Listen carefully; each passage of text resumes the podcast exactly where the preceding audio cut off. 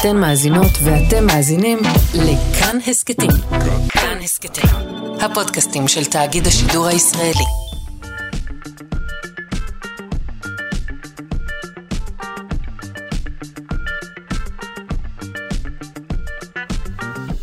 שלושה שיודעים. בוקר טוב, מה שלומכם? בולענים, בולעניות, הכל בסדר? Uh, אתם על כאן תרבות 104.9 או 105.3 FM. אנחנו כמובן שלושה שיודעים, תוכנית המדע והידע של ישראל, נהיה כאן כרגיל עם כל המחקרים, כל הפיתוחים המדעיים והטכנולוגיים וכל מה שבאמת מעניין לדעת. היום תהיה כאן עוד פרשיית שוד עתיקות בין-יבשתית. וגם נכיר את הרובוטית הצוחקת אריקה. בשעה השנייה נספר לכם איך אפשר לעשות ריצוף גנטי שלם ב-100 דולר בלבד, שווה לכל נפש. העורך שלנו הוא רז חסון, המפיקה תמר בנימיני לביצוע הטכני אלון מקלר, אני שרון קנטור. אם אינכם יכולים להאזין, מזכירים שאנחנו משודרים גם בשידור חוזר בשעה שמונה בערב, ושגם ניתן להאזין לנו בצורה של הסכת ביישומון הנפלא של כאן. זהו, בואו נתחיל.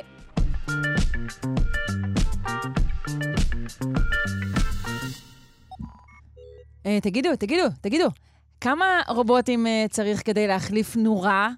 הא! רובוטים לא מחליפים נורה, הם מחליפים בני אדם. Um, אוקיי, זה היה קצת uh, הומור של uh, רובוטים לבוקר, וזה לכבוד הרובוטית הצוחקת, אריקה. שהיא בעצם אה, מערכת של בינה מלאכותית שמתיימרת להבין צחוקים. אה, לפני שנגיד פח גדול, אה, נשמע האם אפשר בכלל ללמד הומור. נשמע את זה מהאיש שבאמת מבין בזה, הפרופסור אריה סובר, חוקר ומרצה על הומור, יושב ראש האגודה הישראלית לחקר ההומור. בוקר טוב. בוקר טוב, בוקר טוב. היי. קראת על אריקה? קראתי בהחלט. אה, כן, זה לא חדש דרך אגב, שמנסים אה, אה, לתכנת מחשבים רובוטים כדי לייצר או להבין הומור. כבר באמצע שנות ה-90, כשהמחשב התחיל להיות חלק מהחיים שלנו, התחילו מעט מחקרים, נגיד עד 2008 היו מעט מחקרים, אבל מאז ועד היום, בעיקר בחמש, עשר שנים האחרונות, יש uh, הרבה מאוד מחקרים שמחפשים uh, uh, לשלב uh, הומור בתוך uh, רובוטים, בינה מלאכותית וכולי. זהו, המטרה פה היא לא לחקור הומור, אלא להפוך את, ה, את הרובוט ליצור יותר uh, מסביר פנים, ידידותי, אולי גם מתעתע. כן, לחקור הכוונה ליישם, כלומר מחקרים כן. יישומיים שמנסים להכניס לרובוטים אה, יכולות אה, להבין הומור, וכרגע גם אה, לגרום להם, אה, כפי שקראנו, לצחוק, או לצחוק כמו בני אדם.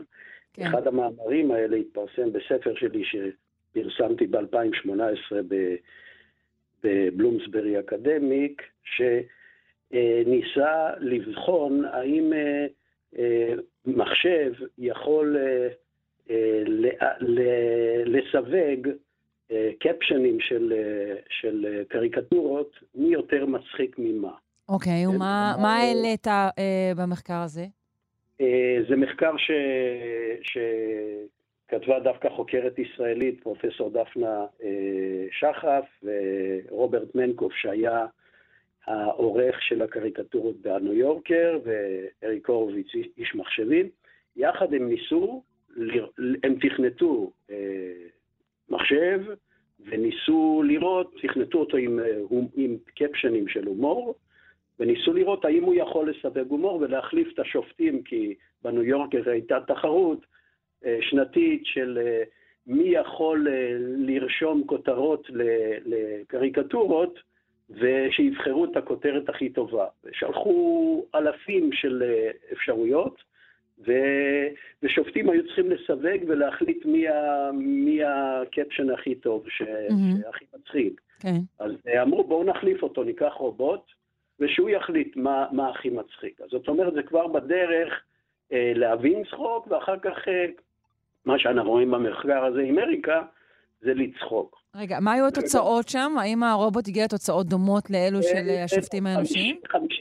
50-60 אחוז, כן, 50-60 אחוז הצליח. כלומר, אנחנו הולכים בכיוון, אבל זאת דרך קלה. דרך אגב, יש סטארט-אפים, לפחות אני מכיר אחד בארץ, שמנסה לתכנת אה, מחשב, או כן, שינסה לחקות צחוק של בני אדם לצרכים עסקיים, מסחריים, אולי רפואיים. כן? כן. כלומר, הנושא קיים, אבל ביפן זה, זה הרבה יותר מתקדם הסיפור כן, של רובוט. כן, שזה המחקר האחרון שלפנינו מאוניברסיטת אה, כן. קיוטו. אה, נכון. מה בעצם האתגר הגדול אה, של מי שמנסה ללמד בינה מלאכותית צחוק, צחוק אנושי?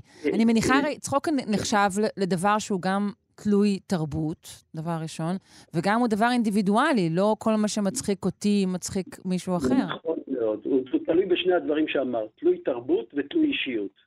עכשיו, אה, אצל היפנים הרובוט ממש אה, הפך להיות חלק אה, אינטגרלי כמעט בכל תחום, בחיים במיוחד, את יודעת, שם אנשים מתחתנים עם בובות, ו...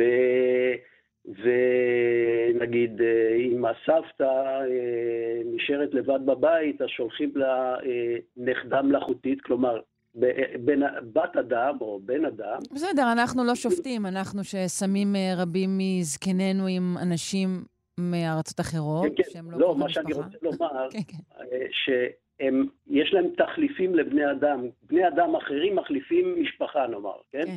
זה קיים ביפן, רק ביפן. עכשיו, אה, אה, השלב הבא זה להחליף את אותו בן אדם שמשחק בן משפחה ברובוט, כן? כלומר, זה הכיוון. ו, ומה הם מנסים לעשות? הם מנסים באמת להחליף בני אדם. יש להם שתי בעיות. א', אה, מספר הלידות ביפן יורד באופן דרמטי, והם צריכים תחליפים, גם למפעלים וגם לסבתא ואימא וחברים וכולי. זה נורא מעניין שאתה קושר את זה לזה. אני לרגע לא הייתי חושבת שזה הקישור, שאולי יש מחסור בבני אדם אמיתיים, אז לכן נכון, צריך להחליף אותם. נכון, אה, בעוד 30-40 אה, שנה הם יהיו במצוקה כלכלית קשה, לא יהיה מי שישלם את הפנסיות לזקנים, כי אין מי שיעבוד, או המפעלים ייסגרו. אה, אבל יש, צריך לומר, יש הבחנה, למה זה קורה דווקא ביפן ולא באירופה, נגיד, הסיפור הזה? למה באירופה לא מחפשים? אה, תחליפים.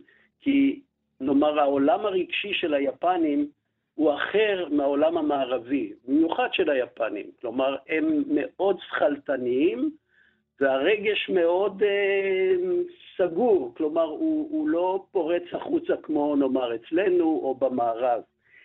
ולכן, אומר אותו חוקר, שהוא מנסה שהרובוט יצליח להרגיש, כן, כלומר שתהיה אינטראקציה רגשית עם, עם האדם. זה כל כך רחוק מאיתנו, אבל קרוב אליהם. כי האינטראקציה הרגשית שלהם, של היפנים, היא הרבה יותר מצומצמת ויותר אינטראקציה שכלתנית. אז אצלם הקרבה בין אדם רובוט הרבה יותר קרובה מאשר אצלנו, במערב נאמר. כן, אני חושבת שרובוט ישראלי אה, שעושה צחוקים בכלל יהיה קשה לייצר. כאילו בדיוק. איזה סחבק אה, כזה נכון, עם שלל נכון. הניואנסים הללו. נכון. אז תראי, כרגע מה שעושה, מה שהרובוטים עושים, הם בעצם, מה שהם יכולים לעשות כרגע, היום, בזמננו, הם יכולים להיות שלוחות שלנו. הערכה של איזה איבר גוף שלנו, וגם של הרצונות שלנו, יש. את רואה אפילו בצבא כל מיני דמויי חמורים רובוטים שנושאים נשק, יורים, יש מלא רובוטים היום סביבנו. אבל האם רובוט יכול להרגיש, זה כבר בלתי אפשרי. רובוט לא יכול להרגיש. אנחנו חושבים שהרובוט מרגיש. הרובוט לא מרגיש אותנו. נכון, אבל הכוונה פה היא באמת שה, שה, שהרובוט, הרובוטית, שזה קצת מוזר להגיד, אריקה הזו, היא תייצר כן. משהו, אה, דמוי צחוק, והדבר הזה כשלעצמו יעורר אצל שומעיה רגשות אנושיים. אה, יש בזה משהו, תראי, אה, צחוק, יש אפקט המראה של צחוק. אם את צוחקת, גם אני אצחק. אם את תחייכי, גם אני אחייך. כלומר, כן. זה משהו, זה משהו טבעי. יכול מאוד להיות, כן, את מכירה, היום יש אה, אה, סדנאות צחוק. מי המדריך צוחק, אה, ופתאום כולם מתחילים לצחוק באיזשהו שלב. אבל זה לא מעבר לזה. כלומר, הרובוט עצמו לא יכול להרגיש, כי מה שמנסה החוקר לומר, הוא גם טוען בסופו של דבר שייקח עוד 20 שנה עד שרובוט יצליח להרגיש אה, ולנהל שיחה אה, רגילה, אפילו שיחה רגילה, עם בן אדם אחר. כיום, רובוט יכול לנהל שיחה רק על דברים מתוכנתים, שהוא מתוכנת. כלומר, הוא לא מספיק אה, אנושי כדי אה, לייצר שיחה בעצמו, אלא להגיב למה שהאדם אה, מפנה אליו. ולכן, כמו שאמרת, העניין, ה- ה- הוא צחוק זה עניין אישיותי מצד אחד, חברתי מצד שני. כלומר, גם אם אנחנו נעמיד שני בני אדם אחד מול השני, כן, ואחד יחייך, לא תמיד הצד השני יבין למה את, את מחייכת או למה את צוחקת. כן. את מכירה את השאלות, למה אתה צוחק? מה מצחיק? הרי יש, אנחנו שואלים את השאלה הזאת, את עצמנו או אחרים, מיליון פעם ביום או, ב, או בשבוע. למה בן אדם צוחק? אנחנו לא מצליחים להבין למה הצד השני צוחק. כי זה כל כך תל- תלוי אה, נימים הכי קטנים אצל האדם הצוחק. קודם כל צריך לומר כך, לאדם יש המון רובדים. למשל, האם אה, רובוט יכול להבין מה זה, מה זה אירוניה? האם רובוט יכול להבין מה זה סאטירה? מה יכול זה... להיות שאם אה, הוא ילמד, אם אה, יוכנסו אליו מספיק אה, סאטירות, כן, יכול להיות שהוא ילמד לא, מה זה. מה- כמו מה- שאמרת מה- עם, ה, כמו שאמרת עם הקריקטורה. לתת קפשן, לתת קפשן לקריקטורה, כותרת אה, שתיצור את המרחק האירוני הראוי, זה, זה אתגר לא קטן. אה, אירוניה זה בלתי אפשרי. גם אנחנו לא תמיד יכולים לזהות אירוניה. למשל, אני אומר לך, תשמעי, אני מת עלייך, ובעצם אני, אני מתכוון, אני שונא אותך. איך רובוט יכול להגיד משפט כזה? לעולם לא. לעולם לא. נכ... אני לא יודעת, אני חושבת, אה, שוב, יכול להיות שאני פה אה, מלאת, אה, לא יודעת אם להגיד תקווה בדיוק, אבל מלאת אני- אמונה במערכת, אבל אני חושבת שרובוט יכול לפענח. אה, מערכת מתוחכמת אה, יכולה לפענח גם טקסט וגם ניואנסים רגשיים כפי שהם מבוטאים בנגינה של המשפט. אה, אם מדובר בחיישנים בחדר, אז גם, אתה יודע, בחום גופו של האדם ומה זה מעיד על כוונותיו. יש הרבה מאוד דרכים לזהות ניואנסים של משפט שנאמר. אבל הכל יהיה ברמה הטכנית. הוא לא באמת יכיר אותנו. אלא תכנתת אותו שאם רמת חום הגוף תהיה כזאת, ואם יום אחד גם הבעה שלנו תהיה כזאת, והוא יכול לזהות, כן, כמו שהיום יש אה, אה, רובוטים שיודעים לזהות פרצופים ומה הם חושבים וכולי, אז אה, זה, זה מתוכנת, זה עדיין לא יכול להגיע ל-100 מיליארד נוירונים שיש לנו במוח שמתחברים כל פעם בצורה אחרת כן. ונותנים לנו ו- וגורמים לנו להגיב בצורה כזאת, פחות, יותר, אחוז, עשירית האחוז, 30 אחוז וכולי. זה כלומר, כנראה יהיה חיקוי, אבל זה יגיע לחיקוי טוב. יש לי שאלה אליך לגבי בני אדם, ולא לגבי רובוטים. כן, האם בני כן. אדם כשלעצמם יכולים ללמוד הומור? כן, אני, אני מלמד הומור. כלומר, לפעמים באים אליי... כן, אנשים- הגיע אליך איזה צנון ויצא סטנדאפיסט? צנונית, כן. שאומרים, אין לי מספיק חוש הומור, אה, בוא, בוא תנסה, אה, אני רוצה לנסות לשפר את חוש ההומור שלי. וכן, ובאים, ואני, אני, עכשיו, איך משפרים חוש הומור? לא על ידי אה, סדנאות צחוק כמו ש, שאני לא ממליץ, שיש היום, ואנשים באים, צוחקים, הולכים הביתה חזרה מדוכאים, אלא על ידי אימון המוח אה, לשנות תודעה. כלומר, אה, זה מה שנקרא המרה קוגניטיבית. שאתה לוקח דבר לא טוב לכאורה שקורה לך, כן? ואתה ממיר אותו להומור. כלומר, זה עניין של אימון.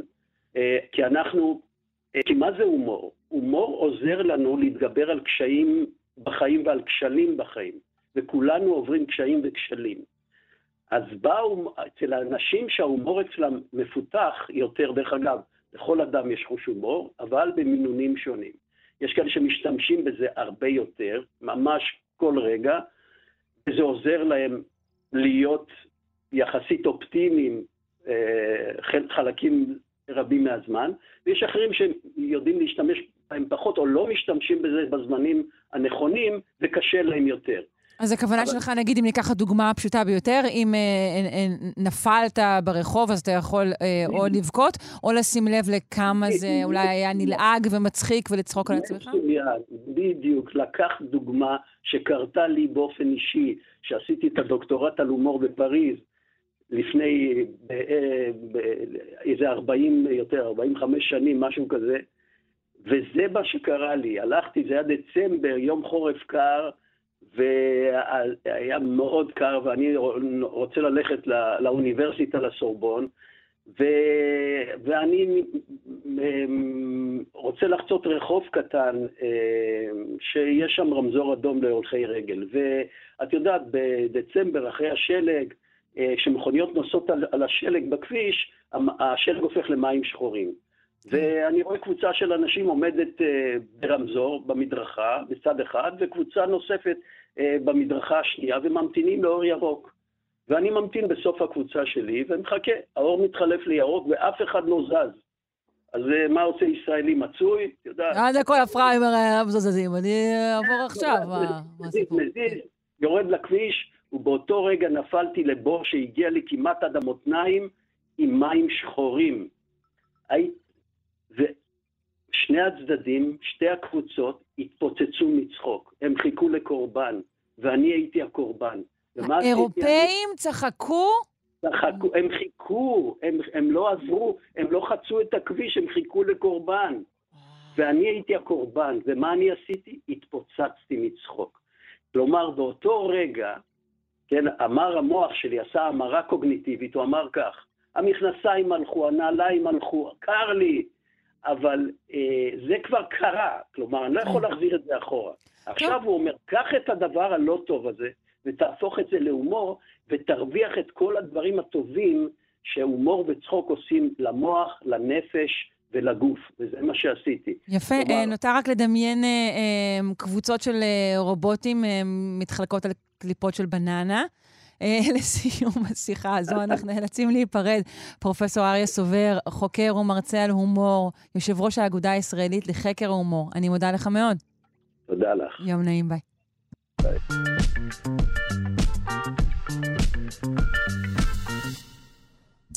אם מישהו היה חייב לכם רבע שקל, הייתם רודפים אחריו שיחזיר?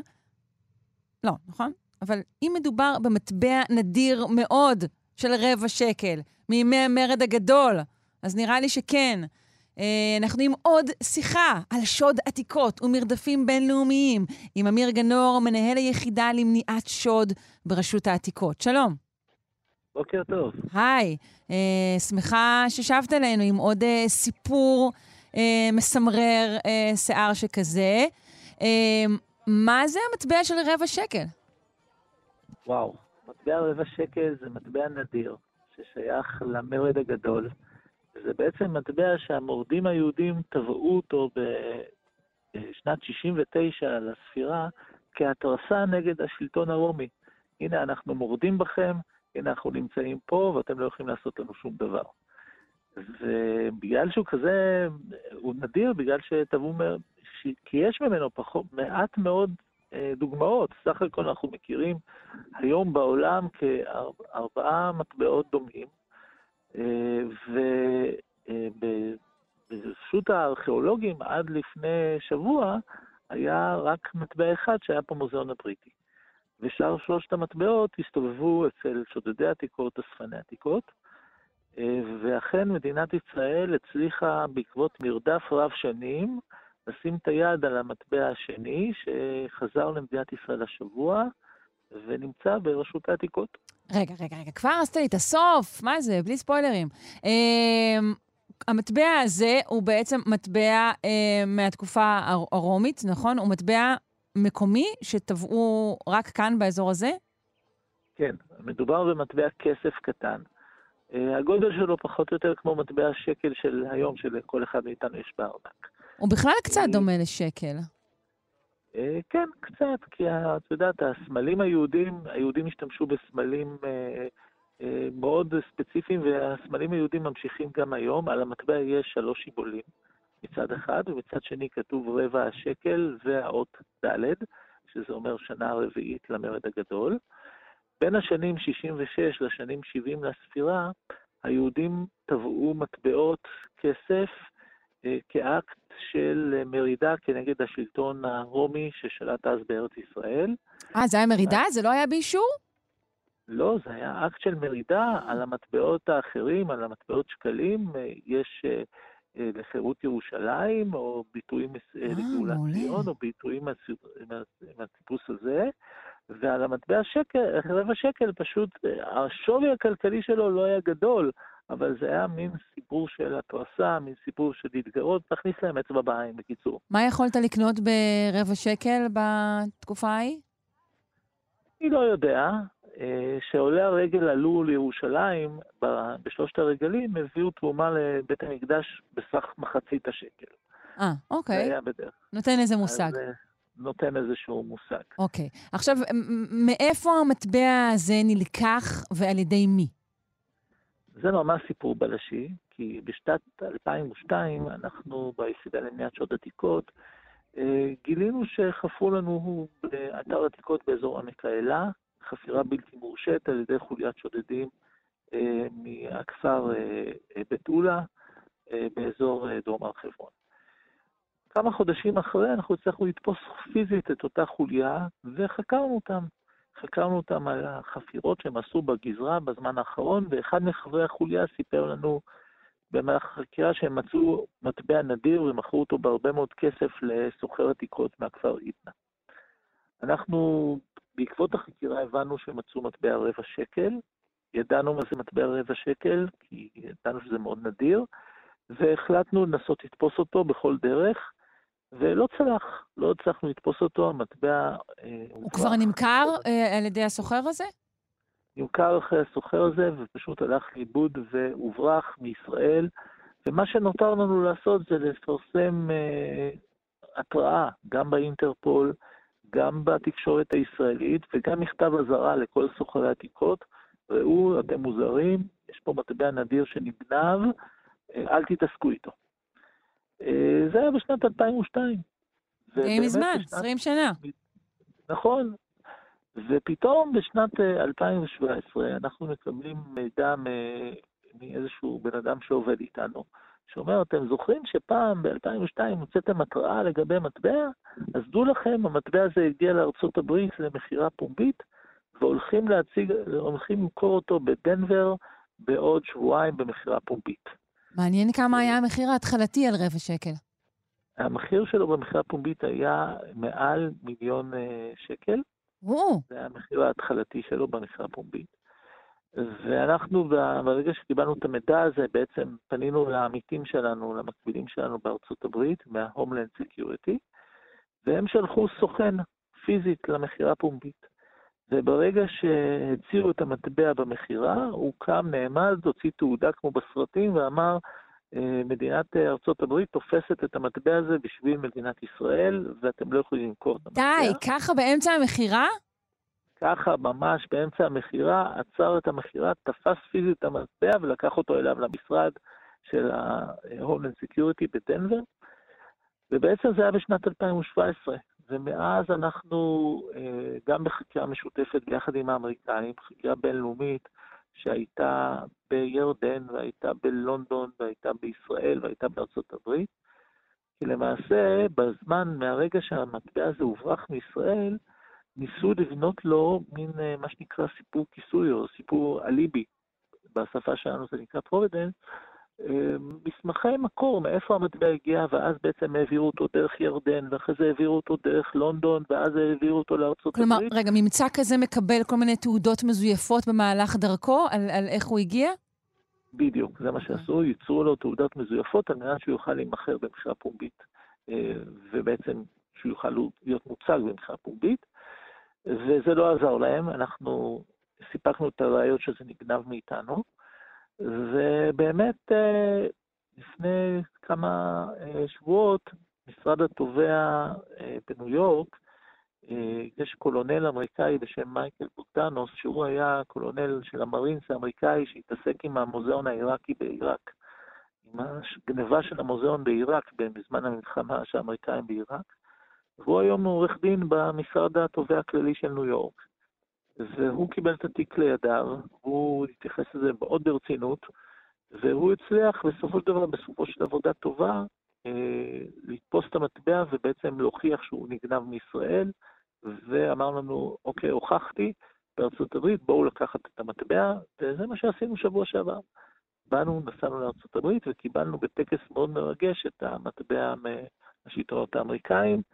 אה, ושבו מטבעות לגבולם. אה, איפה הוא יוצג? המטבע יוצג בקריה הלאומית לארכיאולוגיה של ארץ ישראל. זה המבנה החדש של רשות העתיקות אה, מקימה בקריית המוזיאונים בירושלים, והציבור יוכל לראות אותו וללמוד עליו. וללמוד גם את כל הסיפור, וזהו, למעשה מטבע כזה נדיר שיש כרגע רק אחד במוזיאון הבריטי, אחד אצלנו ועוד שניים שאנחנו עדיין... עוד שניים שמסתובבים, שעדיין הציבור יכול אה, לפקוח עין. כן, אז אנחנו ננסה לתפוס אותם גם כן, אבל בינתיים הציבור יכול ליהנות מהמטבע שהחזרנו, והחזרנו עוד פיסת היסטוריה של עם ישראל, עוד דרישת שלום מהמרד הגדול. אה, מטבע יהודי, החזרנו אותו לחזקת מדינת ישראל. יפה. תודה רבה לך, אמיר גנור, מנהל היחידה למניעת שוד ברשות העתיקות. בוקר טוב. בוקר טוב, ביי.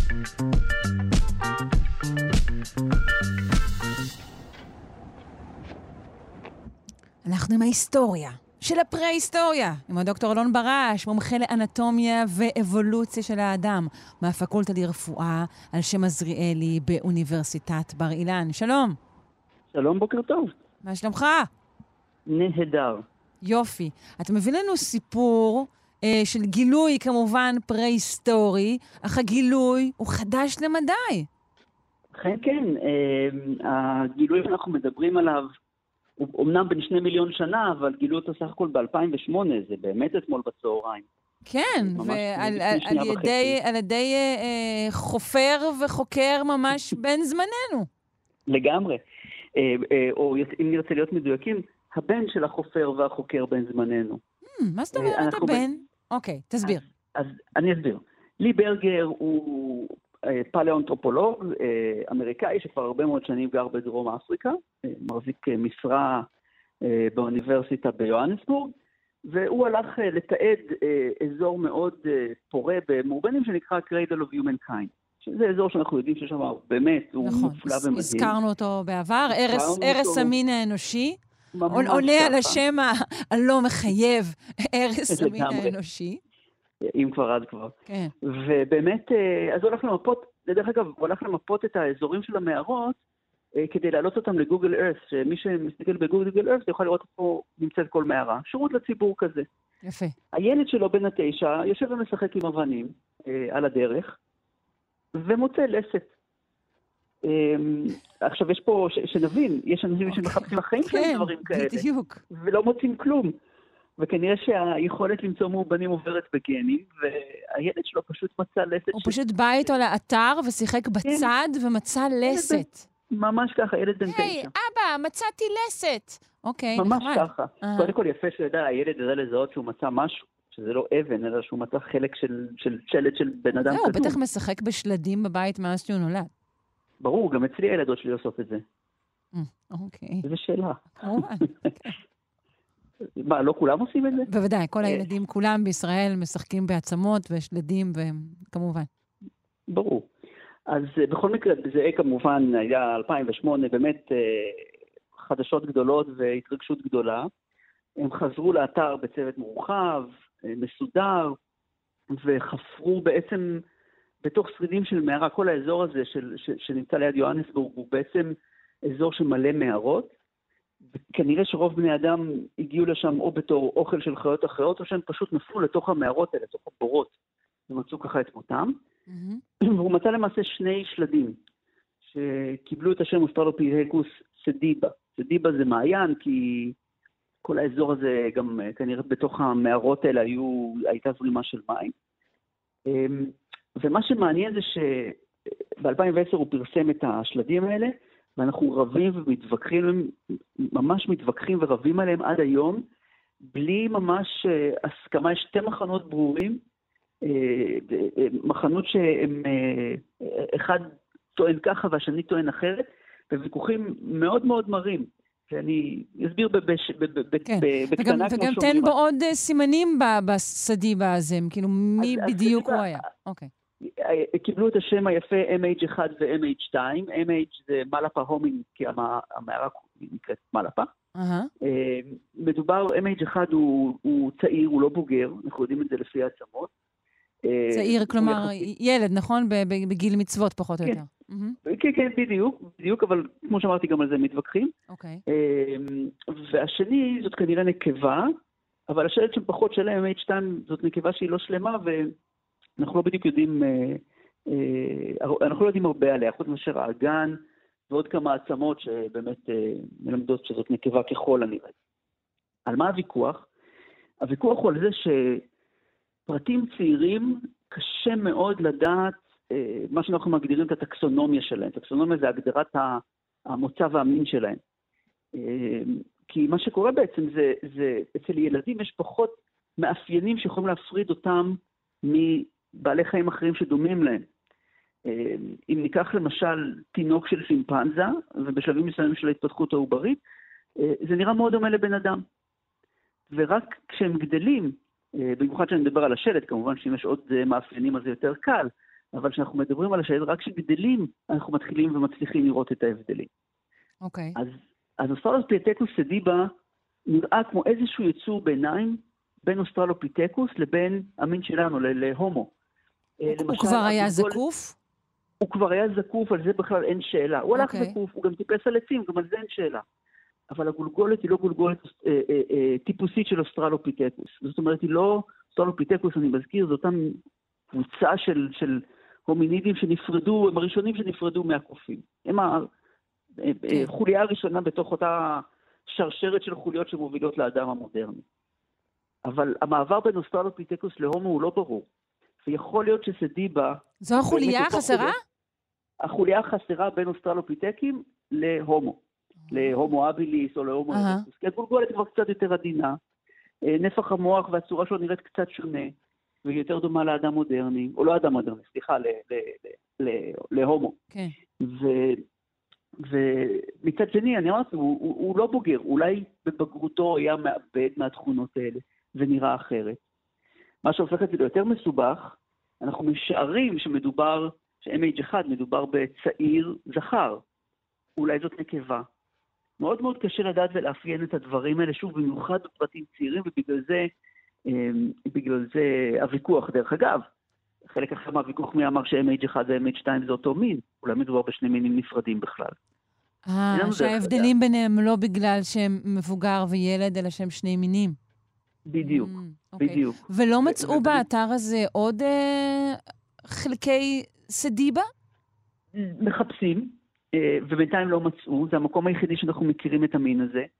אה, החפירה שם היא תימשך לנצח בערך, כי באמת זה אתר אה, מאוד מאוד, אה, כל מערה כזאת היא 30-40 מטר עומק, ואתה אף פעם לא יכול לדעת מה, מה, מה תמצא.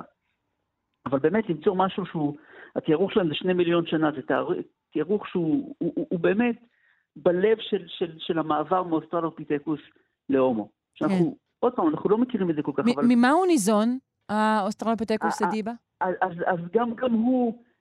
התזונה שלו לא הייתה קלאסית של אוסטרלופיטקים, והוא, והוא אכל צמחים בעיקר, mm-hmm. כולל דרך אגב אה, אה, קליפות עצים, שזה מאוד מאוד נדיר, בדרך כלל אנחנו לא מוצאים הומנידים שאוכלים קליפות עצים, אבל סדיבה כן אכל קליפות עצים. דרך אגב, אנחנו יודעים את הדברים האלה פשוט מלהסתכל על השיניים ולראות איך הם נשחקו. כל פעם שאנחנו אוכלים משהו, השיניים קצת נשחקות. כן. דגם השחיקה מלמד אותנו מה אנחנו אוכלים. כן, טוב, בקרוב יחזרו לאכול קליפות עצים, סלט קליפות עצים לא, כזה.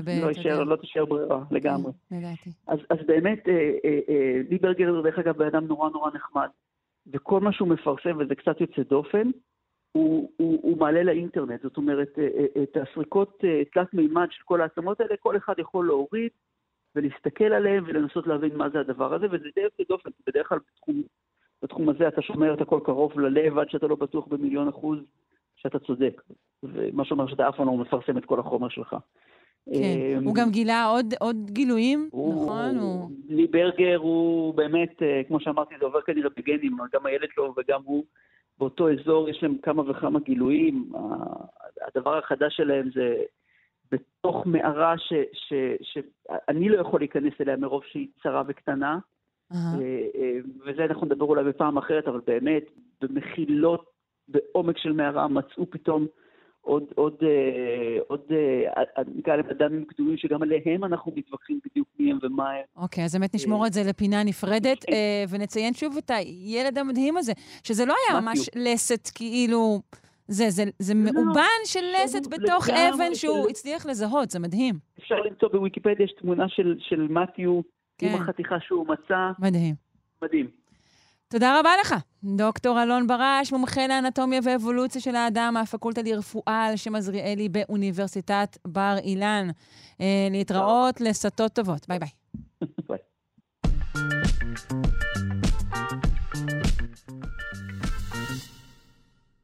אנחנו עם הקתדרה למוזיקה של הפרופסור משה זורמן, מלחין, מנצח ומייסד הקתדרה למוזיקה בשיתוף הדוקטור אסטרית בלצן. בוקר טוב. בוקר טוב. מה שלומך? שרון, אני בסדר. יופי. ועוד מעט ראש השנה, אז החלטתי, יאללה, תוכנית הפעם מוקדשת לשירי ראש השנה. אה, נהדר. אבל כיוון שאנחנו מחנכים בטבעי, ברוחנו, אז אני רוצה להציג לכם את החג ואת המשמעות, איך הלך הרוחות והאידיאלים החינוכיים כל פעם משתנים, והשירים לחג משנים את עצמם בהתאם ל- לרוח התקופה, וזה mm-hmm. תמיד סיפור מאוד מעניין, לראות איך במשך מאה שנה השתננו באופן כל כך דרמטי, השפעות שונות וכולי. ואז אנחנו באמת נעבור היום מאה שנה של זמר עברי שהמכנה המשותף שלו הוא שירי ראש השנה. והשיר הראשון נכתב ב-1925, כמעט לפני מאה שנה, על ידי גדול משוררי הילדים שקם לנו, הלו הוא לוין קיפניס. כן. אה, קיפניס, עד כמה שאני יודעת, הוא פשוט אמר, אוקיי, יש לנו מחסור בשירי ילדים, מה כן. ישירו הגננות עם הילדים, מה נעשה? והוא החליט פשוט למלא את, ה, את המחסנים ואת המדפים בשירים שלנו היום נשמעים כמו מסורת ותיקה, אבל הוא פשוט כתב אותם. כתב אותם, והוא עבד באמת בצמוד לגננות, שרצו שירים שאיכשהו יוכלו לשמש אותם בחגים, ואז ברגע שאתה כותב, אז אתה יוצר שיר שהוא גם שיר הפעלה, והכי חשוב, שיר לימודי. לא סתם שיר כיפי, אלא שיר שילמד את הילדים משהו. והוא ממש עבד עם, בצמוד לגננות בתל אביב הקטנה, שנות ה-20 וה-30 וה-40, ויצר מאות שירים שעד היום זה הבסיס ל-95% משירי כן. החגים שלנו. לא, לא קמו לנו מאז. כן, כן, שזה פשוט אדם אחד כתב אותם, אז בוא, בוא נשמע. אז זהו, אז רגע, לפני שנשמע, אה, שימי לב, על מה מתעסק, במה מתעסק אה, ידידנו לוין קיפיס. קודם כל, הוא מתחיל עם שנה טובה לאבא ואמא, אבל זה לא הסיפור הגדול. שנה טובה לכל עמל בניר וגם ברפת. אחרי זה, שנה טובה לדוד גיבור אשר על המשמרת, ולכל נוטר בעיר ובכפר. לך תדע מי, מי מהילדים היום יודע מה זה נוטר, שזה בעצם שומר. כן. לכל נוטר בעיר ובכפר, ברכת חזק נמסרת. עכשיו, מה הדבר השני שאני רוצה שנסתכל עליו? זה המוזיקה עצמה. איזה שירים נותנים לילדים, איזה מוזיקה נותנים לילדים. בשנים האלה, 1925, עדיין לא היו כמעט מלחינים בארץ. אז מה עושים? לוקחים שיר שהוא בעצם איזה מרש גרמני. פלרה פם פם, פלרה פם פם. פותחים באיזה תרועה, ואז הילדים צועדים שנה טובה לכל עמל בניר וגם ברפת. זה בעצם מר שיכול לשיר כל ילד גרמני או כל ילד אוסטרי, זאת אומרת אנחנו עדיין נטולי הזמר העברי הטהור שיגיע אלינו טיפה יותר מאוחר.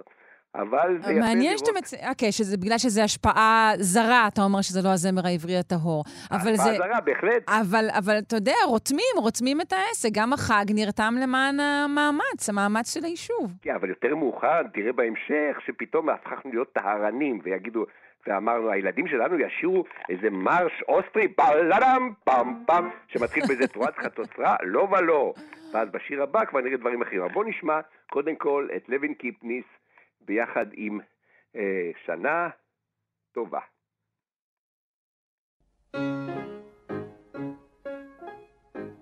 שנה הלכה שנה באה, אני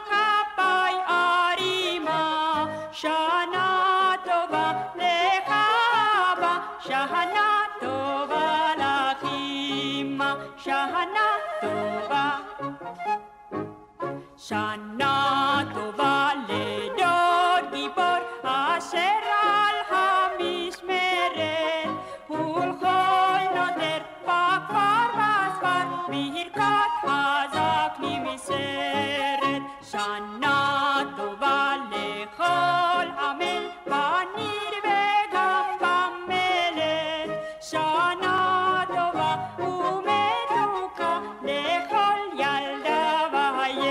נראה לי שזו הפעם הראשונה והאחרונה שילדים משתמשים בהטייה הזו, ארימה.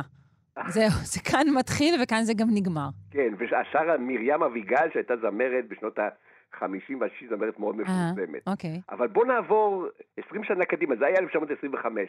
1945 מתפרסם השיר הבא כבר שלנו, של המשורר שמואל בס והמלחין עמנואל עמירן. פה כבר עוברים, הטקסט עובר שינוי, מצב, ה- מה מה שהוא מתעסק איתו זה בעצם מזג האוויר, חילופי העונות. הקיץ עבר, החום הגדול, שנה חדשה באה לכל, רוחות. מנשבות, נודדות ציפורים, הולכים ובאים הימים הקרים, הולכים ובאים הימים הקרים. זה כבר לא ברפת ובלול וזה, אלא שנים חולפות וגם המזג האוויר משתנה בהתאם.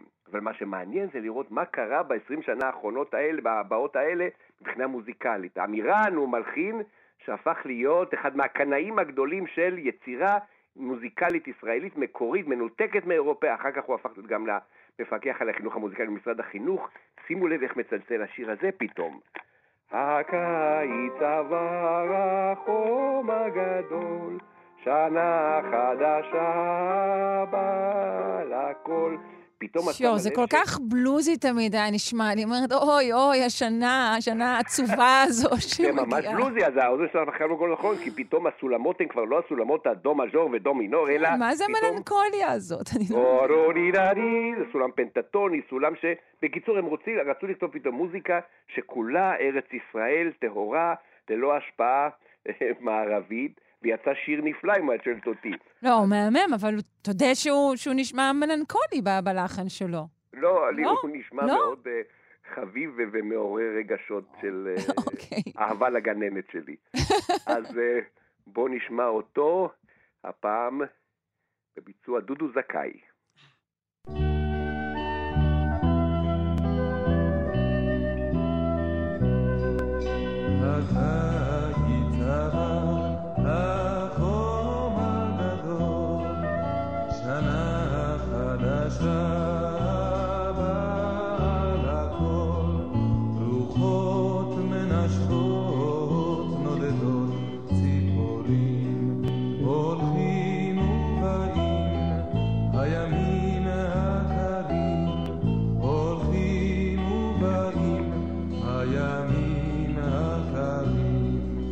love.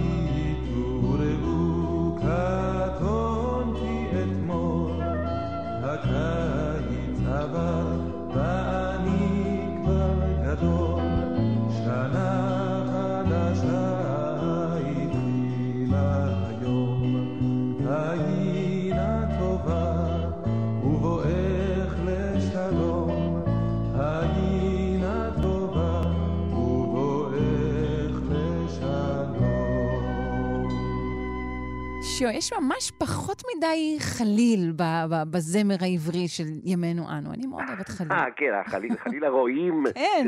אין, אין, כבר הלך, אנחנו עברנו לגיטרות, לבוזוקי. אבל בכל מקרה, תראי שאנחנו מתקדמים בצע- ב- בקפיצות של 20 שנה, 25, 45.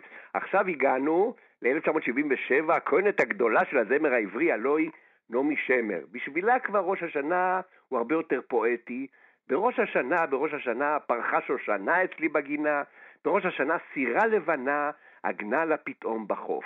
זה כבר עולם של חלומות, עולם של דימויים אחרים לגמרי, והמוזיקה בהתאם היא גם מוזיקה שאיכשהו, כשכולם יוכלו לשיר את זה ביחד, אז הם בוחרים במשקל הוואלס, ופתאום בראש השנה, בראש השנה, פרחה שושנה אצלי בגינה, בראש השנה סירה לבנה, עגנה לה פתאום בחוף. וואלה, אתה יכול להצטרף ולהרגיש שאתה חלק מאיזו שמחה גדולה, ראש השנה של נעמי שמר הפעם עם להקת אה, מקהלת ילדים מבית ספר לאומנויות.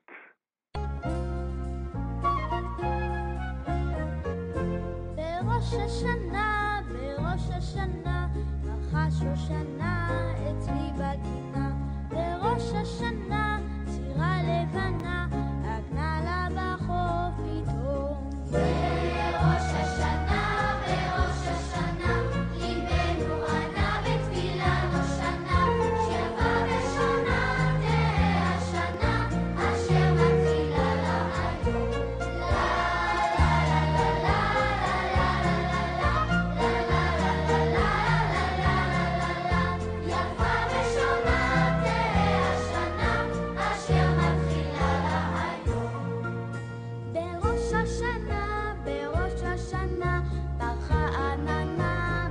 רגע, זה לא נחשב איזה השפעה זרה, הוואלס הכמעט אה, וינאי הזה? זה בסדר?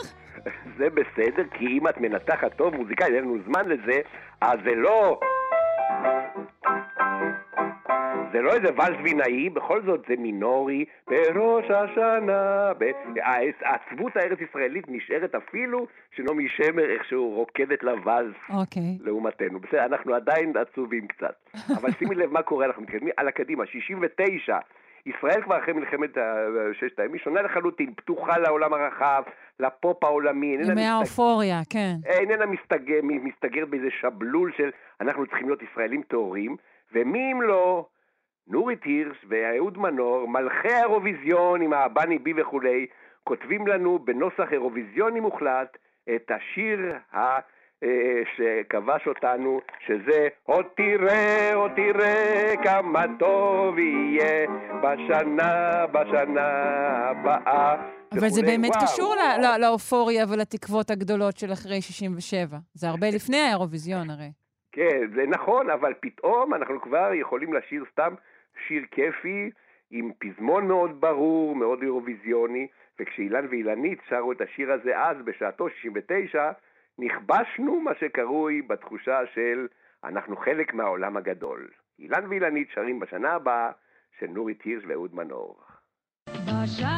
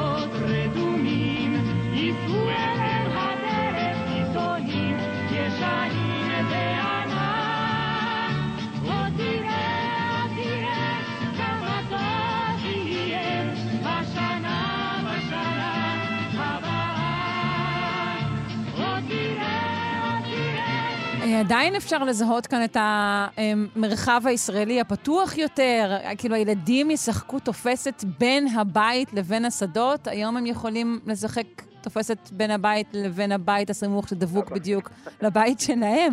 ויש פה גם, אה, נכון, יש פה גם ענבים שיבשילו עד הערב. הענבים ו- האלה כל כך יקרים שהילדים לא רואים ענבים. והענפה, כן. כן, דברים שכבר... אהוד מנור ידע גם לחלום קצת חלומות. ואז הגענו לתחנה האחרונה שלנו, זה 77. שיר הרבה פחות מוכר, כבר מזמן ויתרנו בשנים האלה על זה ששיר צריך להיות לילדי הגן, והשיר שאנחנו שומעים עכשיו הוא טוב גם לקטנים וגם לגדולים. בעצם שיר שמשותף לכולם, שיר של, כמו שאמרנו, מעתיקת פילי הנאור, ציפור אחת קטנה שלחה אליי נוצה, רציתי להחזיר, אמרה לי לא רוצה. זאת מתנה לראש השנה, שתהיה לך שנה טובה ונחמדה, וגם לי תודה.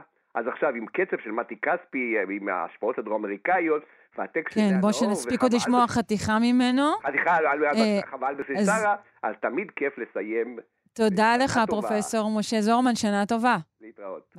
ציפור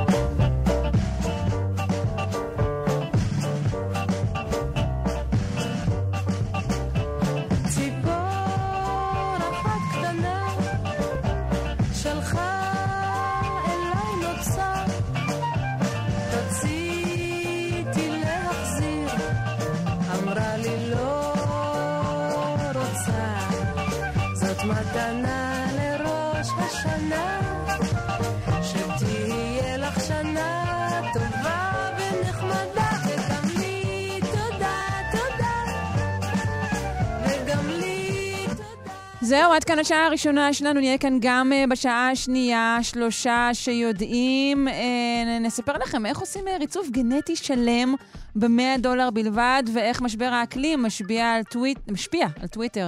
יישארו איתנו. תודה.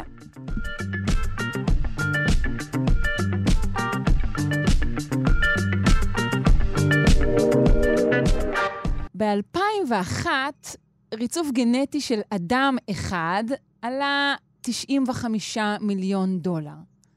בשנה שעברה העלות ירדה ל-562 דולרים. אה, וכעת חברת אולטימה פיתחה מכשיר שיאפשר ריצוף של הגנום, ריצוף מלא, ב-100 דולר בלבד, והחברה אף טוענת שהריצוף שלה מעמיק יותר משל המתחרים ונותן יותר מידע על הגנום, והוא גם מהיר יותר.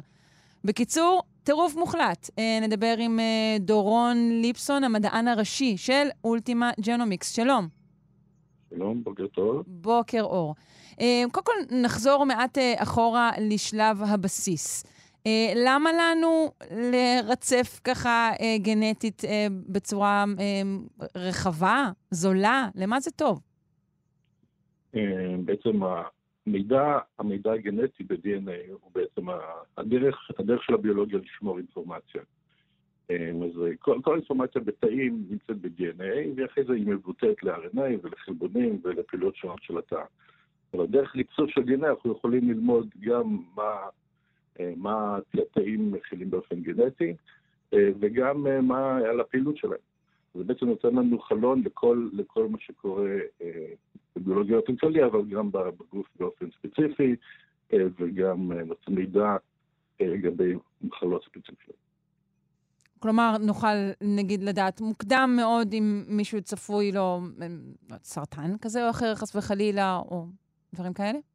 נכון, אז במחלת הסרטן, המחלת סרטן היא מחלה גנומית, היא בעצם מחלה שבה ה-DNA בתוך התאים הוא משתנה, הוא עובר מוטציות, וכשהתאים האלה הם אה, מתרבים ויוצרים גידול, אז הם משילים אה, DNA לתוך הדם, ואפשר על ידי אה, בדיקת דם בעצם אה, לנסות לזהות את החלקי DNA האלה, המוטציים שיש בהם מוטציות, אה, ולזהות באופן מוקדם האם אה, בן אדם מפתח סרטן. זאת אומרת, יש סיכוי לגלות את זה הרבה לפני שזה מופיע בצורה סימפטומטית. אוקיי. עכשיו בואו נדבר על המכשיר שלכם. אה. איך הוא עובד? קצת שאלה גדולה, אבל איך הוא עובד, ובעיקר על ההבדל אה, שלו מהמתחרים, ואיך הצלחתם להוזיל אה, את העסק הזה כך?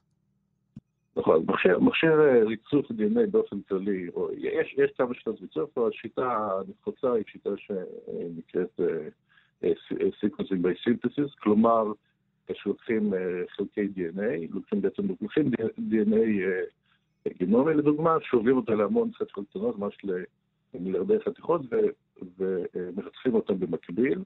והצורה שמרצפים אותם זה שבעצם DNA זה מולקולה שאפשר אה, לשכפל אותה די בקלות. אה, ובזמן השכפול בעצם מודדים את הבסיסים שנכנסים. ב-DNA מורכב מה בסיסים, אנחנו רוצים למדוד את הבסיסים שנכנסים, וככה אנחנו בעצם קוראים את ה-DNA. אז מכונת הריצוף היא בעצם מכונה שמודדת במקביל אה, מיליארדי פעולות ריצוף כאלה, אה, אה, בניית DNA. אה, אז במכונות הקיימות, שמכונות אילומנה בעיקר, זו מכונה נפוצה, המרכיב המרכזי בתהליך הזה הוא מערכת מיקרופלואידיקס, שבה מתבצעת המדידה. כלומר, זו מערכת מאוד, רכיב מורכב, שבו בעצם צריך לקבע את החתיכות DNA האלה, צריך להזרים עליהם חומרים, משאבות, שסתומים, אופטיקה שמודדת את, ה, את ההכנסה של הבסיסים וכולי. אז מערכת שהיא מאוד מורכבת, אה, מאוד מסובכת, מאוד, אה, מאוד יפה מבחינה הנדסית, אה, אבל הבעיה היא שהיא היא יקרה, וצריך להרחיב את הכל ניסוי, כי בעצם היא ה... בה נמצאים כל החומרים ש, שמודדים בניסוי. אז יש לנו בעצם רכיב בניסוי שהוא אה, צריך לזרוק אותו כל פעם והוא רכיב יקר.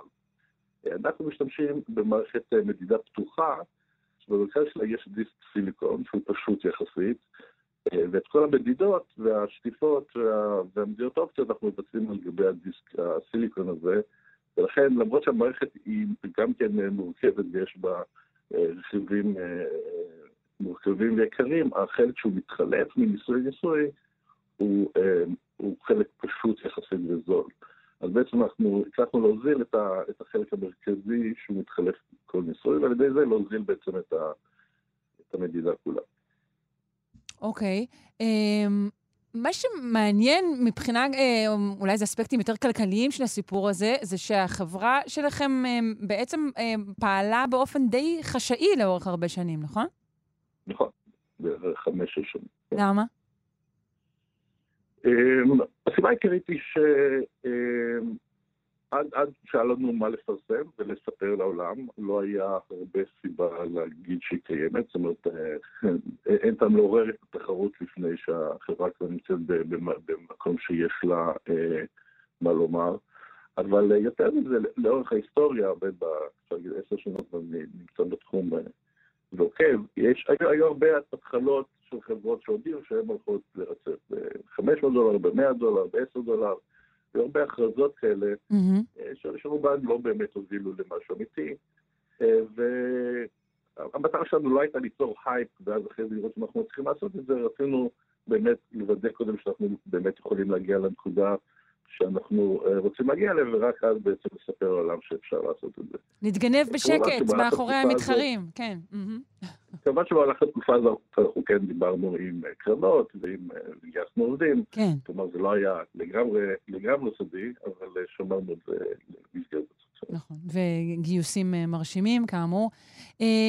אמ, למי בעצם אמ, מיועד העניין הזה? יש גם, זה, זה הגיע בסוף ל, ל, לצרכני קצה? בסוף אה, אני אוכל אה, ככה ל, לרצף את עצמי בכיף במחיר הזה? צרכני קצה נמצאים, זאת אומרת, יש גם היום, אפשר לעשות בדיקות גנטיות אה, direct to consumer, מה שנקרא, אה, למדוד, אה, אפשר למדוד את ה... את את כלומר, מאיפה הגעת מבחינה תרבותית וגנטית, כאילו, מה המקורות שלך, אה, ולעשות גנום אישי, מה שנקרא, אבל זה, זו, זאת אפליקציה שהיא פחות המוקד אה, בעשייה שלנו.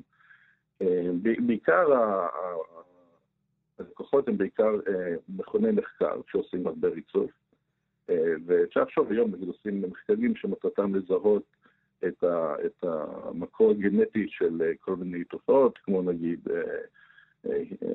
כולסטרול גבוה או סכרת וכולי. אז ככל שהמחקרים שנעשים יותר גדולים, ככה אפשר לגלות אה, יותר אה, סמנים אה, גנטיים. אה, וזה זה בצד האקדמי. וכמובן שהשוק הגדול בין השוק הקליני. הזכרנו נגיד בדיקות מוקדמות לסרטן, יש בדיקות מוקדמות להיריון, בדיקות גנטיות והרבה מחלות אחרות שאפשר באמצעות אה, אה, לעקוב אחריהם ולזהות אותם מוקדם. כן, אה, ציינת שבאמת יש מקומות שכבר עושים את זה. אני חושבת ש-MyHeritage הוא אולי האתר המוכר ביותר אה, לישראלים. למי בעצם שייך המידע אחרי שהוא, שהוא מופק, המידע הגנטי?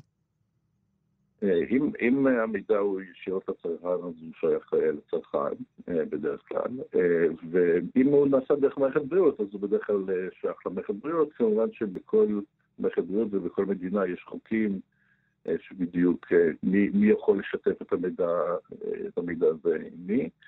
אה, וזה מידע שהוא כמובן, מאוד אה, חשוב ויקר, ולכן לא משתפים אותו בדרך כלל בצורה מאוד אה, אה, קלה. אה, ויש מערכות די מורכבות של לשמור על הפרטיות של המידע הזה. אה, אוקיי, כלומר, המ- המ- המערכות, אה, נגיד, אה, שוב, כמו שציינתי, האלו הפרטיות, הן לא שומרות אצלן את המידע הגנטי של הלקוחות שלהן? הן כן שומרות או לא? לא הבנתי. כן, כן, הן כן שומרות. נגיד, אם עושים ריצוף גנומי אה, של גנום שלך באיזושהי נקודה, אז אה, את המ- את המידע הזה אפשר לשמור ואפשר להשתמש בו גם בעתיד. אבל זה לא מידע שיחלקו אותו בקלות עם גורמים אחרים. כן, לא ירצו אולי לחלוק אותו. כן, אני מבינה. Um, למה הכוונה שהריצוף שלכם, סליחה, הוא גם מעמיק יותר וטוב יותר משל המתחרים? אמ, אני לא חושב שאני הייתי מתאר את זה ככה. כל ריצוף יכול להיות עמוק, ועומק בדרך כלל נותן יותר איכות אה, ותוצאות יותר אה, אה, מדויקות, או לדוגמה אפשר לזהות אה, סמנים יותר חלשים, נגיד על ידי זה שהם מרצפים עמוק. על ידי זה שאנחנו מייצרים ריצוף שהוא יותר זול, אפשר בעצם יותר בקלות ליצור ריצוף עמוק. זאת אומרת, פר דולר זה ריצוף יותר עמוק, וככל וככל שהריצוף יותר עמוק, אפשר גם לקבל תוצאות יותר טובות. לא, זה, אני רוצה לעמוד על, על, הב, על הביטוי ריצוף עמוק. למה כן. הכוונה? אז לדוגמה, כשמסתכלים על DNA בדם, אז DNA הוא בדרך כלל נמצא בתוך תאים, אבל יש DNA שהוא אה, DNA חוץ-תאי, זאת אומרת DNA שיוצא מהתאים ונמצא אה, נגיד בתוך הדם, ואפשר למדוד את ה-DNA הזה, לקחת דגימת דם ולחלץ ממנו את ה-DNA החוץ-תאי, אה, ואז אפשר למדוד אותו ואפשר לזהות הרבה תהליכים בגוף מתוך ה-DNA הזה, כי תאים שמשילים DNA לתוך, ה, לתוך הדם, אפשר בעצם לנסות לזהות מאיפה הם הגיעו. אז הזכרנו לדוגמה שתאים סרטניים יכולים להשיל DNA כזה, גם תאים אחרים שנמצאים אה, במצב אה, פתולוגי יכולים אה, להשיל DNA, ואז אנחנו יכולים למדוד אותו. עכשיו, ה-DNA הזה, הכמות שלו ש- שיצא מהתאים, הוא נמוך יחסית לכמות של ה-DNA בדם באופן כללי, שהוא בעיקרו מגיע מתוך תאי דם. אה, ולכן ככל שאתה יכול לרצף יותר עמוק, ככה אתה תוכל לזהות את ה-DNA החוץ-תאי שמגיע מתאים אחרים, ויכול לעזור לזהות מחלות אה, בצורה יותר טובה. המדד שלנו בדרך כלל הוא לכמה אה, כמה עותקים של DNA גנומי בסך הכל אנחנו בדקנו. כלומר, אנחנו יכולים למדוד DNA בכמות שמספיקה לרצף את הגנום פעם אחת, או שאנחנו יכולים למדוד פעמיים, או עשר פעמים, או שלושים פעמים, או מאה פעמים. ככל שמודדים יותר עותקים, אה, ככה הסיכוי שלנו לזהות איזשהו סימן חלש הוא יותר גדול. אני מבינה. אה, איך הזמינות הגבוהה אה, של המידע הזה תשנה בכלל את, את שירותי הבריאות, שוב, כפי שאנחנו מכירים אותם היום? איך ומתי? אה, מתי זו שאלה קשה? תמיד אה, תהליכים, תהליכים טכנולוגיים תמיד לוקח להם הרבה זמן להתראה, במיוחד במערכות בריאות, אה, שהן מערכות שיחסית שמרניות. אבל אני חושב שהדרך שאני מדמיין את זה, שבעצם בטיפת דם אחת, או בדגימת דם, יש המון המון מידע שאנחנו לא מנצלים היום. כלומר, היום אנחנו הולכים, אנחנו עושים בדיקות דם תקופתיות מכל מיני סיבות, ומודדים מודדים כל מיני דברים. לנו תמיד רשימה של סמנים כאלה שנמדדים, אבל בעצם יש בדגימה הזאת הרבה הרבה יותר מידע מאשר אנחנו מודדים היום. אה, וככל שהריצוף יהיה יותר זול, אנחנו בעצם נוכל להשתמש בריצוף כחלק אה, מהמדידות שגרתיות, אה, ולזהות מחלות בצורה מוקדמת יותר. שוב, סרטן זו דוגמה אחת, אבל גם מחלות אחרות, לדוגמה התפתחות של מחלות אוטואימוניות, שאפשר למדוד דרך DNA של מערכת החיסון, אפשר למדוד גם DNA של נגיפים בדם ולזהות אה, מחלות זיהומיות אה, וכהנה וכהנה. אה, ובעצם בנוסף לזיהוי מוקדם גם נוכל לעקוב אחרי התפתחות של מחלות ותגובות של חולים לתרופות וכולי. אז בעצם אנחנו נוכל להשתמש בהרבה הרבה יותר מידע שיש בדגימת דם, לדוגמה, במהלך הטיפול הרפואי. טוב, אה, נחכה לזמנים אה, אלו. תודה רבה לך, דורון ליפסון, המדען הראשי של אה, אולטימה ג'נומיקס, ובהצלחה. תודה רבה. להתראות.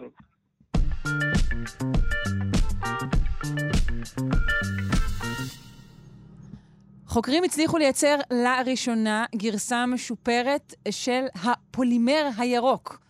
הלוא הוא הפלסטיק הידידותי לסביבה. אה, נשמע על הגרסה הזו מהפרופסור משה קול, ראש בית הספר לכימיה אה, באוניברסיטת תל אביב. שלום.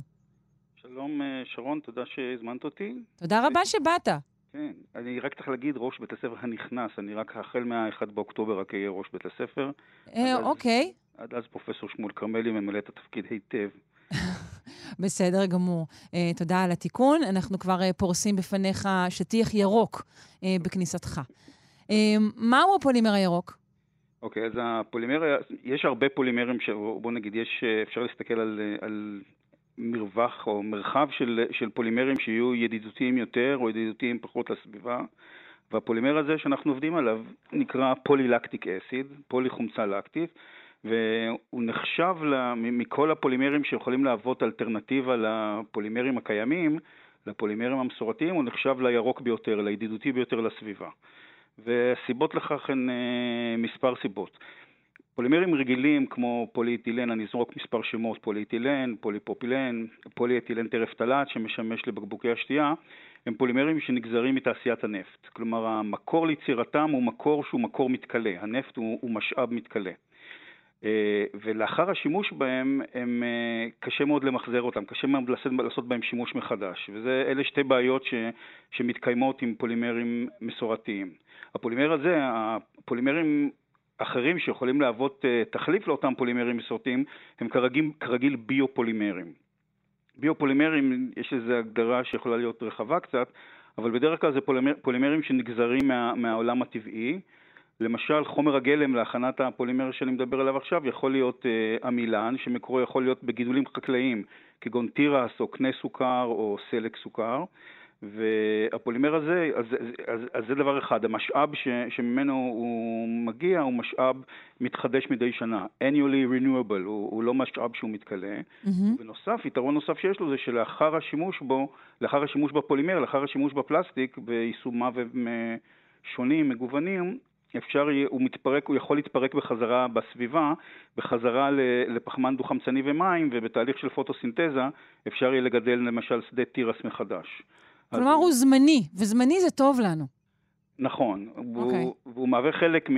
אפשר לצייר מעגל, שאם מסתכלים עליו בצורה יותר מדוקדקת, הוא פחות uh, מושלם ממה שהיינו רוצים שיהיה, אבל יש מעגל שאפשר להתחיל אותו באיזה נקודה שרוצים, לדוגמה CO2 ומים, נגדל תירס, מהתירס נכין את חומר הגלם להכנת הפלסטיק, מהפלסטיק נשתמש בו, לאחר גמר השימוש אנחנו נפרק אותו בחזרה ל-CO2 ומים.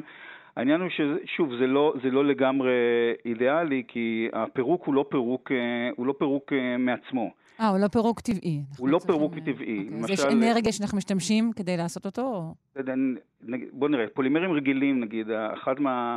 אחד מהעתידים האפשריים שלהם זה להיות, אה, וזה עוד עתיד יחסית מוצלח, זה להיות מוטמנים באיזשהו אתר הטמנה. זאת אומרת, ארוזים ומוטמנים ומחכים ל... מחכים ל... ל... אני לא יודע למי או למה, אבל הם מחכים לטכנולוגיה הרבה... חדישה שתפוגג אותם ותהפוך אותם לדשן אה, בריא לא מאוד. לכולנו. כן. זה לא יקרה. אז לא. עם פולימרים מסורתיים זה לא יקרה. אז הם פשוט מחכים. כמה זמן לוקח להם להתפרק? זה יכול לקחת מאות אלפי ואפילו אלפי שנים, ויש האומרים שלמעשה הם לעולם לא מתפרקים לחלוטין, אלא הם מכנית, הם מתפרקים, אבל הם עדיין לא נראים בעין, אבל הם, עדיין, אבל הם לא התפרקו לעולם. כלומר, רגע, אפשר אבל כן, מה שאנחנו רואים זה שהופכים אותם לפעמים למוצרים אחרים, אבל כן. הם לא מתפרקים. אפשר כן. למחזר אותם, אך לא לפרק אותם. כן, אוקיי. כן, לא, זאת, זאת נקודה מאוד מעניינת. זאת אומרת, המחזור זה, זה נושא שלם בפני עצמו, ואני יכול להרחיב גם מעט על זה. אבל אה, נניח, שוב, הפולימר מהסוג שלנו הוא פולימר שאמור להתכלות במהירות יותר יחסית לפולימרים המסורתיים, אבל גם הוא, אם אני אשים אותו באתר הטמנה, אז השמועה אומרת שגם הוא לא יתפרק, למעשה הוא לא יהווה יתרון על פני פולימרים אחרים, לא יהיה, לא, יהיה, לא יהיה בו יתרון על, על פני פולימרים אחרים, mm. ואנחנו צריכים לפרק אותו בסביבה מבוקרת. מה זה סביבה okay. אוקיי. מבוקרת? קומפוסטר תעשייתי. אחרי, קומפוסטר תעשייתי, אחרי מספר, נניח אחרי חודשיים, הוא יכול להתפרק רובו ל-CO2 ומים, ובשאר אני יכול להשתמש כדשן. אז זה יתרון של הפולימר הזה, הפולימר הירוק, אם אנחנו רוצים, יחסית לפולימרים אחרים. בקשר למחזור, גם זה סיפור שהוא, שהוא סיפור מאוד מורכב. כלומר, חלק קטן מהפולימרים ניתן, ניתן למחזר אותם, וכאשר אנחנו ממחזרים אותם, לא תמיד אנחנו יכולים למחזר אותם בחזרה למוצר שממנו התחלנו, מה שנקרא בקבוק לבקבוק. אם התחלתי מבקבוק שתייה, האם אחרי המחזור הפלסטיק שיתקבל יהיה באיכות כזאת שאני אוכל לייצר ממנו בקבוק חדש, או שאני אצטרך להכין ממנו מוצר שהוא, שאיכותו נמוכה יותר, ירודה יותר, כגון אה, סיבים לבגדים, שאותם כבר אי אפשר למחזר. ושוב, יש האומרים שבעצם מחזור לא, לא פותר את הבעיה, אלא רק דוחה אותה לשלב מאוחר יותר. אז, אז ה, ה, הסוגיות כאן הן מורכבות ואין פתרון קסם. זאת אמירה מאוד מעניינת, שאנחנו לא אומרים אותה מספיק, את מה שאמרת עכשיו. אנחנו כל הזמן מדברים על, על, על אה, מחזור בתור פתרון שהוא טוב יחסית. אבל הוא בעצם באמת פתרון משמר, ולא פתרון אה, מפרק, אה, מתפייד. כן, אז באמת המחזור, המחזור שוב, מי ש... אני, אני, אני אתן נגיד היבטים. היבט אחד זה את מי אפשר למחזר. אז קל יחסית למחזר את בקבוקי השתייה.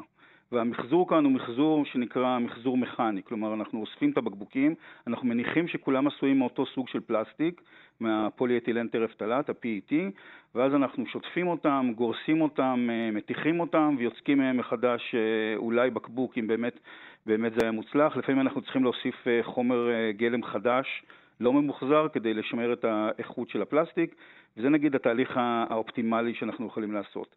עם פולימרים אחרים זה הרבה יותר מסובך עם פלסטיקים אחרים, כי אחד מהדברים, אחד מהבעיות החמורות של מחזור זה שאם אני מערבב פלסטיק מסוגים שונים, נגיד פוליאתילן ופוליפרופילן שהם מאוד דומים זה לזה כימית, אם אני מערבב אותם אני אקבל פלסטיק שהוא פחות מוצלח.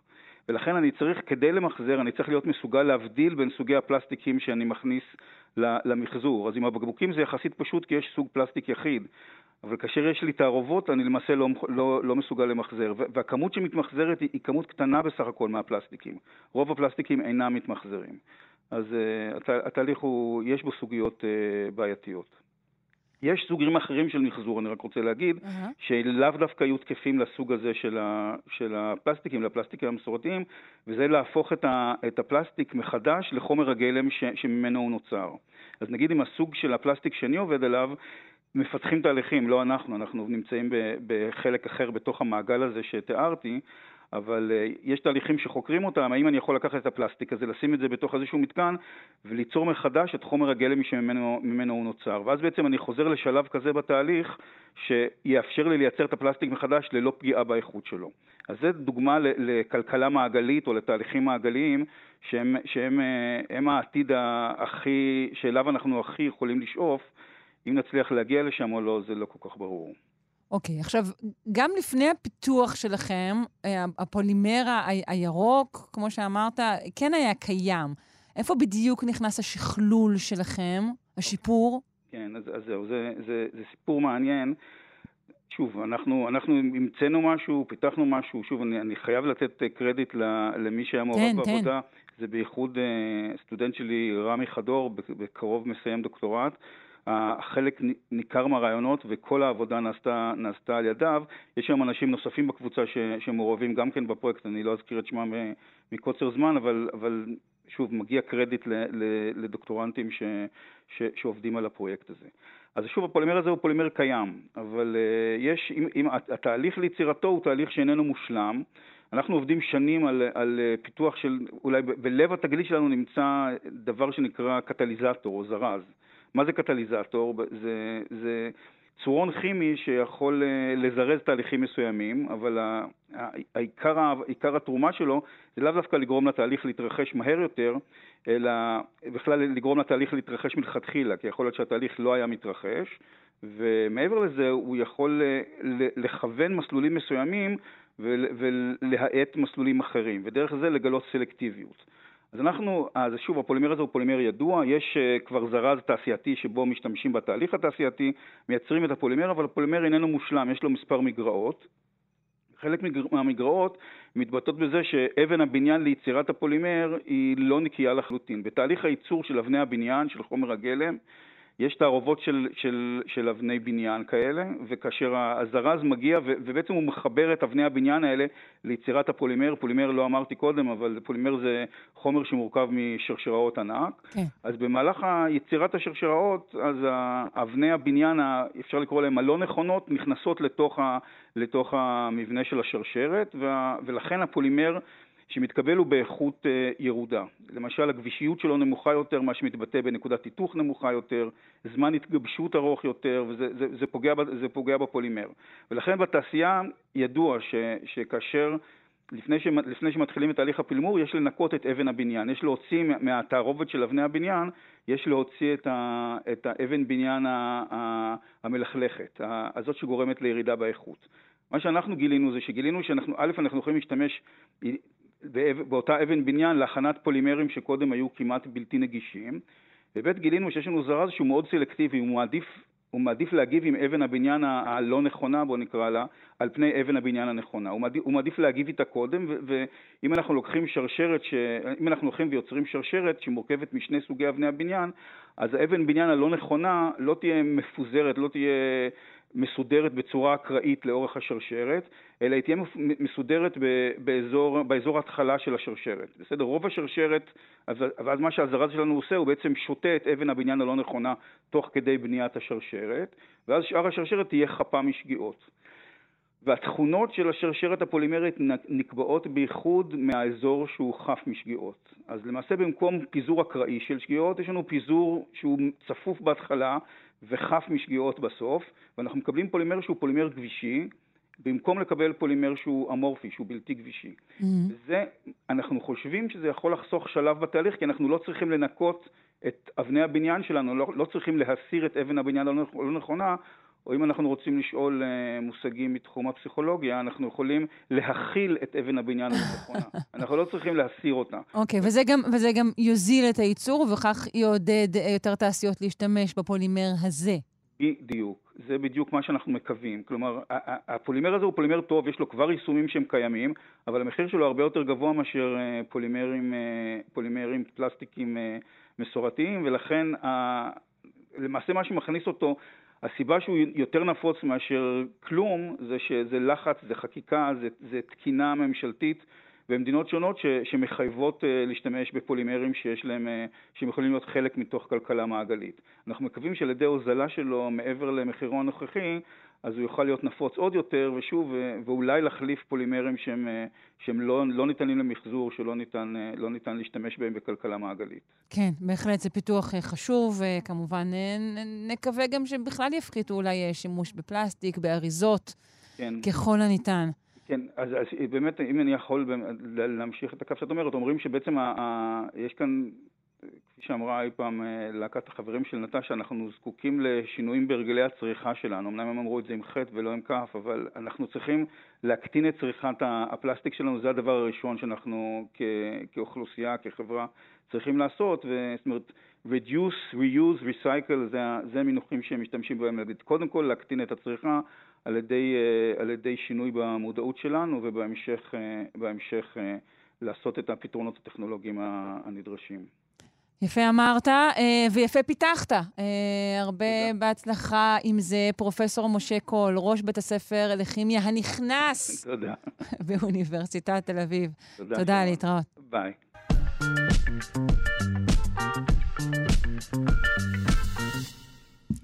אנחנו משוחחים כאן אה, לא מעט, מן הסתם, על משבר האקלים ועל השפעותיו. היום אנחנו עם שתי תופעות בלתי צפויות של עליית הטמפרטורות הנגרמת על ידי אה, משבר האקלים. אה, התופעה הראשונה היא אה, אובדן של שעות שינה. אנחנו כאן בתוכנית חווים גם כך אובדן של שעות שינה, אז הידיעה הזו מצערת אותנו במיוחד. האפקט השני המוזר הוא עלייה בציוצי שטנה. אני לא מאמינה שישמע לי את הצירוף ציוצי שטנה, אבל אה, כן, על זה מדובר, על מה שקורה בטוויטר אה, כתוצאה משינויי מזג האוויר. נפנה לפרופסור יואב יאיר, דיקן בית הספר לקיימות באוניברסיטת רייכמן וחוקר אטמוספירה וחלל, שיבאר, הוא יפרק עבורנו את שתי התופעות הללו. שלום. בוקר טוב, שרון. בוקר אור. אז כן, נתחיל בנושא... שישנת בסדר, ישנתם בסדר? לא, כי- לא, איך אפשר היה לישון בסדר כש, כשאנחנו כל הזמן חושבים על הבולען, ואיך נגיע לעבודה, ואיך נעקוף את הצמתים, ומה יהיה עם הרכבת, וגם אה, כן, חם, אוקיי. וגם חם. הגיאופיזיקה ממלא תפקיד בחיי היום-יום, זה כבר ראינו, כן. ובשני המחקרים שאנחנו מדברים עליהם, אה, השפעות, אה, בוא נגיד, לא כל כך מפתיעות, אבל מהממות בעוצמתן. אחת, פגיעה דרמטית באיכות השינה ובמשך השעות שינה אה, במקומות אה, חמים. כמובן, אנחנו בישראל רגילים להגיד, טוב, מה הבעיה, נדליק את המזגן עוד קצת, או נוריד טמפרטורה במעלה, אבל יש הרבה מאוד אנשים ברחבי העולם שאין להם מזגנים בחדרי השינה, והם סובלים קשות מכל תנודה בטמפרטורה, בעיקר בשל העובדה שהטמפרטורה בלילה לא צונחת מתחת לערכים שהם סבירים. את זה כולנו והמח- הרגשנו לדעתי, למרות שהם אומרים שהקיץ הזה היה נוח, אני חושבת שאלו מאיתנו שמשכימים קום, או, או מסתובבים בשעות הקטנות של הלילה, שמנו לב שלא, הייתה פחות קרירות לילית, לפחות לדעתי.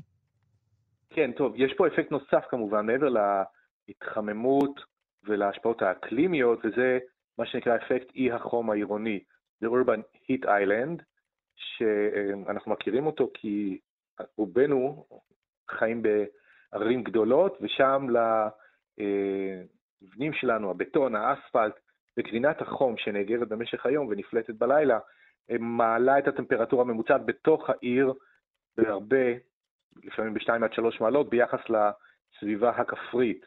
אז אה, זו עוד סיבה לא להיות בפקקים ולהרחיק כן. מהכרך ההומה.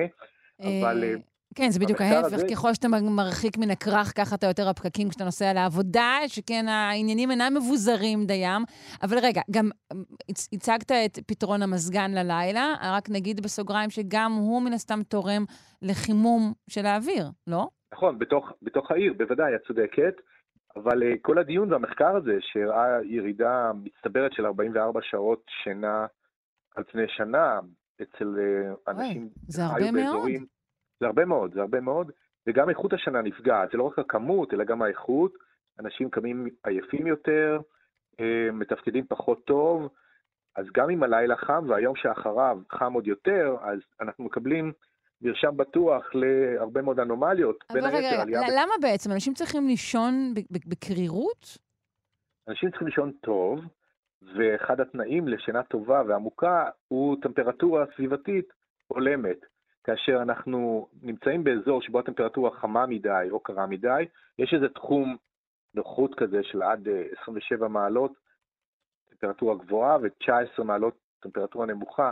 כל חריגה מהתחום הזה אה, פוגעת באיכות השינה, והמחקר הראה שבאזורים חמים, ואני לא מדבר שוב על, על אה, אזורים שבהם יש נגישות רבה לאוכלוסייה למיזוג, אלא באזורים כפריים, באזורים, מדינות כמו הודו, באזורים נרחבים בסין, בדרום אמריקה, באוסטרליה, שם העלייה בטמפרטורה פוגעת באיכות השינה, בייחוד באזורים הכפריים, ולכן אנשים גם נפגעים וגם התפקוד שלהם בכלל במהלך היום שאחרי אה, נפגע ונחלש. כן, וזה לצד פגיעות דרכים. אחרות אה, בבריאות, נכון? יש יותר התקפי לב אה, וכל מיני... בוודאי, כל מה. שקשור לשינה לא טובה מתבטא בהפרעות אה, פיזיולוגיות נוספות מסדר שני.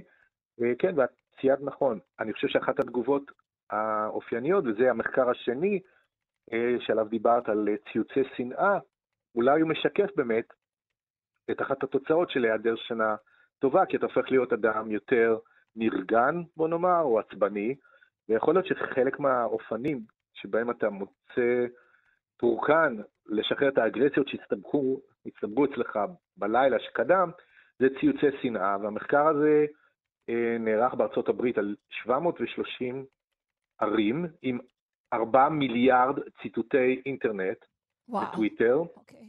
ומחקר רחב ביותר, שבדק אה, האם יש דפוס מסוים לציוצי שנאה על פי מהלך הטמפרטורה באותן ערים.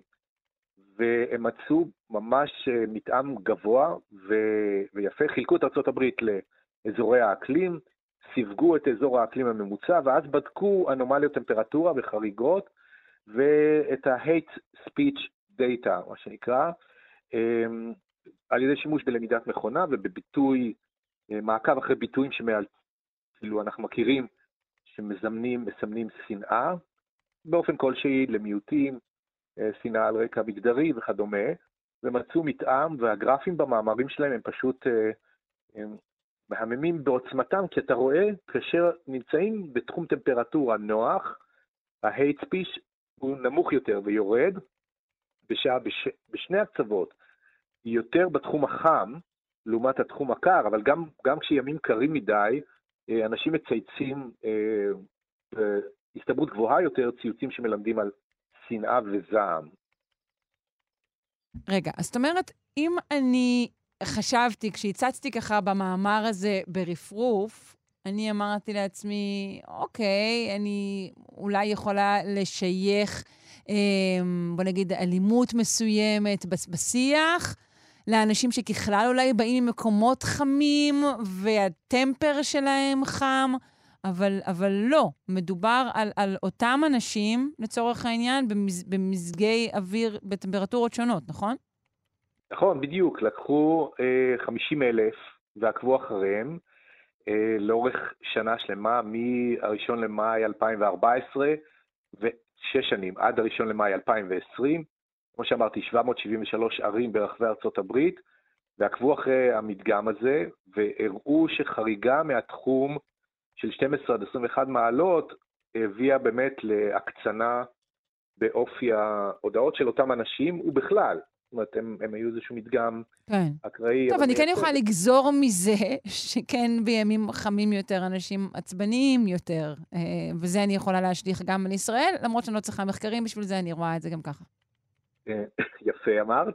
אני חושב שאפשר לייחס את זה גם למחקר הראשון שהזכרנו, אובדן שינה או פגיעה באיכות השינה, וגם ל... את יודעת, אלמנטים נוספים שקשורים לאינטראקציה הבין-אישית, גם בחיי היום-יום שהם לא בעולם הווירטואלי, וגם אה, להשתמש בטוויטר כאיזשהו channel, צינור, אה, לפזר את המועקה ואת הזעם שמצטברים בעקבות התנאים הסביבתיים. שהרי הטמפרטורה היא רק מדד אקלימי אחד, וקרוב לוודאי שימים חמים מבשרים גם עלייה בגלי חום ויובש ובצורות, ואולי גם שריפות באזורים הללו, ואין אין ספק שהערוץ הווירטואלי הפך להיות איזשהו צינור, ערוץ לניקוז כל אותם רגשות שליליים שמתעוררים עקב אה, עלייה בטמפרטורה. כן, אנחנו כמובן אה. נקרא לאנשים לתעל את זמנם לפעילויות של אה, אה, אה, מחזור, אגירת מים, או כל דבר שיותר יעזור להם במלחמה במשבר האקלים אה, מאשר טוויטר. אה, אבל זה לא יקרה. אנשים כן, גם ישנו גרוע וגם ישבו כל היום על הכיסא ויתעצבנו על אנשים באינטרנט. נראה לי שהסיפור הזה הולך להישאר איתנו. נכון, וזה מעניין שזה לא משנה כל כך מה טיבו של האדם. בדקו ועשו הפרדה לפי קתולים ואוונגליסטים, בין דמוקרטים לרפובליקנים, אה, הכנסה, הכנסה גבוהה להכנסה נמוכה, כמעט אותן התפלגויות, אולי בשינויים קלים שסוציולוגים בוודאי, אם ינברו בהם, ימצאו בזה עניין, אבל כן. הדפוס הוא כמעט אה, זהה, ההשפעה היא על כולם. הש- כולם מרגישים את נכון. זה. רק לגבי, נציין, אבל לגבי המחקר הקודם אה, של ההשפעה על, על, על טמפרטורה על שינה, כאן אני, נדמה לי שראיתי השפעה גרועה יותר על נשים. אה, נכון, את צודקת, נכון? שכחנו לומר זאת, כן. אה, נשים מלכתחילה ידוע שהן רגישות יותר, והשינה שלהן פחות טובה ועמוקה, וניתנת להפרעה בקלות יתרה. נכון, וזה למרות שכל הנשים כרגע זועקות, אבל בעלי הוא זה שמבקש את המזגן על 15 מעלות בלילה. אבל לא, לא כך. טוב, אני יכול להעיד עדות הפוכה, אבל בסדר. אה, בכל מקרה, זה כן, ישראל היא אולי אנומליה במקרה הזה, אבל את צודקת, המחקר הזה היה מחקר בינלאומי, והוא התייחס להרבה מאוד מדינות בעולם, ולכן אה, הממצאים אמינים, ונכון שאמרת, איכות השינה של נשים, בגלל עליית הטמפרטורה בעקבות שינויי האקלים, נפגעת יותר. אוי, בסדר גמור. אה, כלומר, לא בסדר בכלל, אך מה, מה נגיד? נקווה לטוב בשלב זה. פרופסור יואב יאיר, דיקן בית הספר לקיימות באוניברסיטת רייכמן וחוקר אטמוספירה וחלל, אה, תודה לך. יום נעים, אה, סתיו מוצלח וחצבים פורחים. ושנה טובה. שנה שרון. טובה.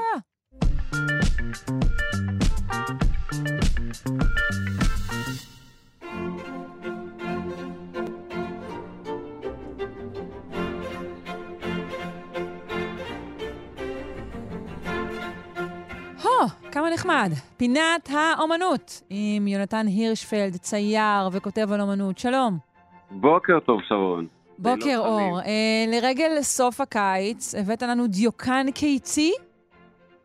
כן, גם את יודעת, בעקבות השיחה של אה, שבוע שעבר על אה, אליזבת מישל לברון ובתה ז'ולי, נכון, שהבאת לנו אימהות מדהימה.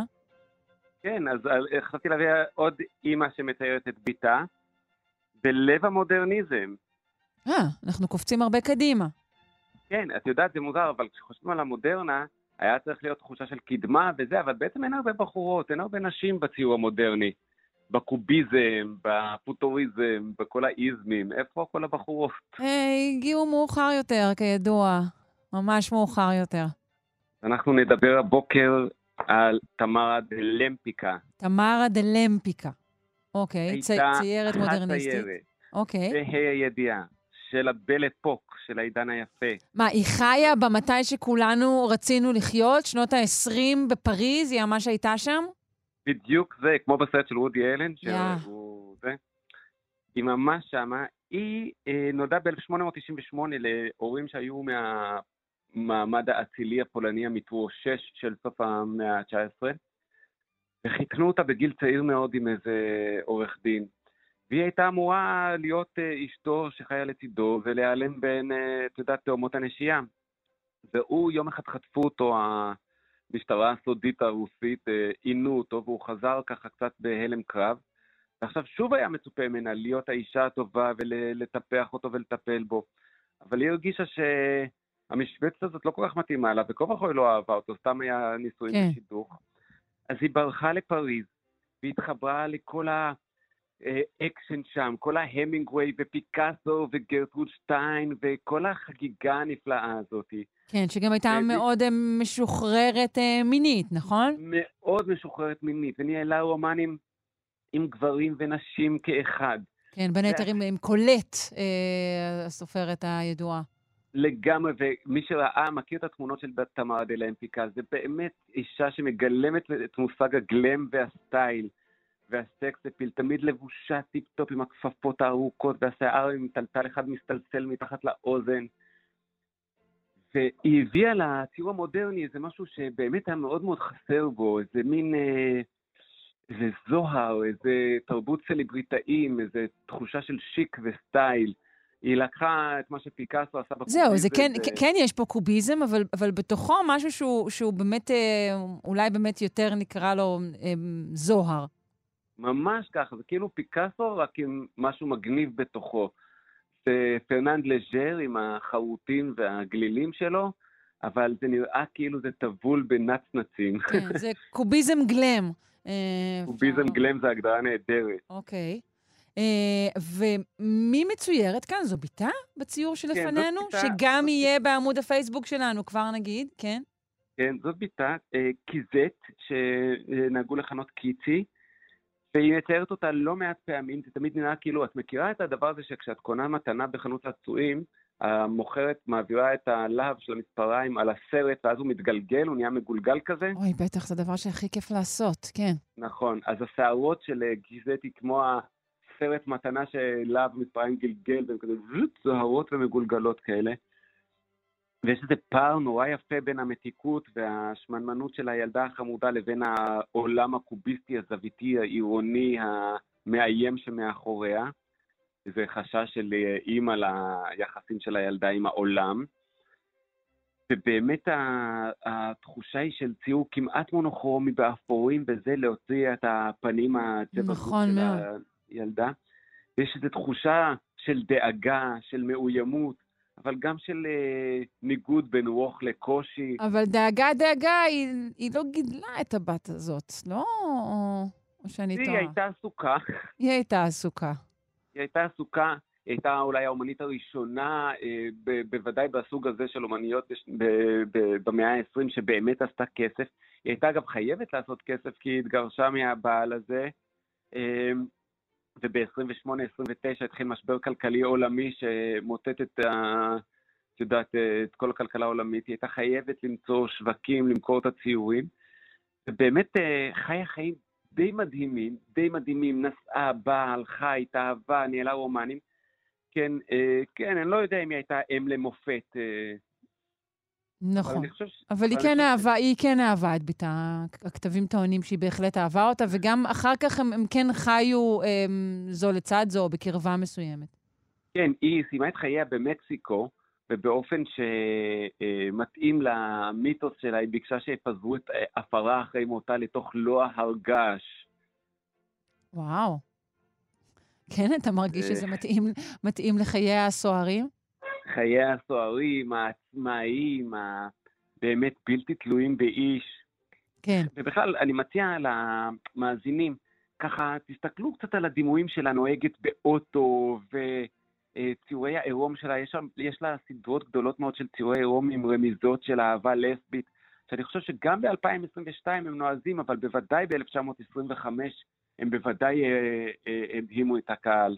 אני יכולה לשאול אותך על תנוחת היד הימנית של הבת? אני אתאר למי שאינו רואה את הציור לפניו. הבת מישירה, מישירה מבט, היא אכן במין שמלה קצרה מאוד, אה, בצבעים שדומים לצבעי הנוף שמאחוריה, ויד ימין אה, פשוטה כלפי מעלה, בצורה שלי לפחות נראית אה, לא טבעית, אולי ישועית. אה, כן, אני חושב, אני חושב שזה אופייני לכמה, אה, להרבה דיוקנות של אה, תמר דלמפיקה וגם לציורים שהם לא דיוקנות, שבהם יש יד אחת שאוחזת במשהו ויד אחת שפשוטה לפנינו. אה, כנראה, אה, כנראה משהו שמגיע ממסורות נוצריות באמת, כמו שאמרת, של ישו, של הסטיגמטה, של היד הפתוחה. ואני חושב שזה גם מראה את השניות של הילדה, היא יד אחת מחזיקה במעקה והיד אחת פתוחה. בציורים אחרים של, של אה, רואים אותה עושה שוב את התנועות האלה. אגב, עולה על דעתי גם אפשרות שזו הייתה תנועה שאופיינית לה, לפעמים לילדים יש קטע. אה, אולי זה היה פשוט עניין שלה. כן. הבנתי. Uh, באמת ציינו שמדובר בשנים מאוד מאוד סוערות, אך עם זאת אתה אומר שנשים עדיין לא ביססו את מעמדן, וזה למ- למרות שאנחנו... אה, שוב, יש שם הרבה מאוד נשים uh, פעילות, אה, באמת סופרות, פילוסופיות, שאנחנו יודעים עליהן היום. זה עדיין לא עשה את השינוי. כן, אני חושב שמבחינת אה, הנוכחות של, אה, שאת יכולה להגיד, זאת צעירת גדולה וחשובה, אה, אז היה לנו במאה ה-16, היה לנו במאה ה-17, היה לנו במאה ה-18, פגשנו את אליזבת פיז'לברון. אה, אה, במאה ה-20 אנחנו מתקשים למצוא הרבה ציירות גדולות וחשובות. יש כמובן פרידה קאלו וג'ורג'יה אוקיף, אבל אה, באמת אה, מבחינת אה, הצלחה, הכרה, תמרה דלמפיקה עשתה יותר כסף מהם, הייתה בחוגים הנכונים. אה, אז, וגם זה מעט מאוד, מה זה שלוש, ארבע נשים ב, כן, בטווח של המאות או אלפי ציירים שמסתובבים. כן, זה מעט מאוד. אז אה, חפשו אותה, תמרה דלמפיקה. אה, אנחנו, כאמור, נשים את הציור הזה גם בעמוד הפייסבוק שלנו. כאן שלושה שיודעים. יונתן הירשפלד, צייר וכותב על אומנות, תודה רבה לך. אה, המשך תודה. רבה לך. ביי.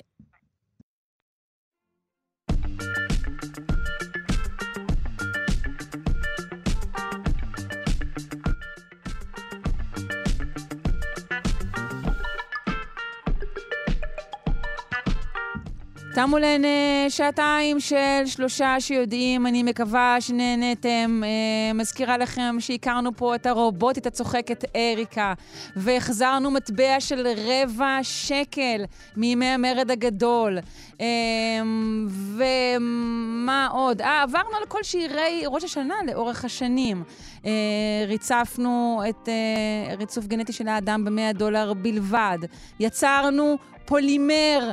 ידידותי, פולימר אה, ירוק, וגם אה, למדנו על עוד אה, בעיות וכשלים שיהיו לפנינו אה, בגלל אה, משבר האקלים.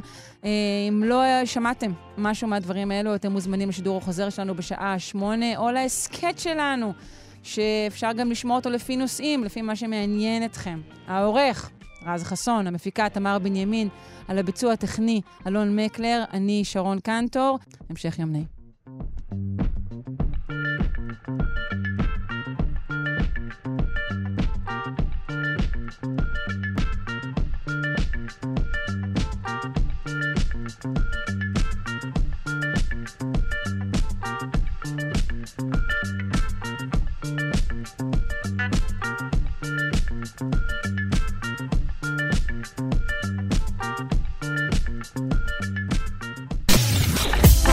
אתן מאזינות ואתם מאזינים לכאן הסכתים. כאן הסכתים, הפודקאסטים של תאגיד השידור הישראלי.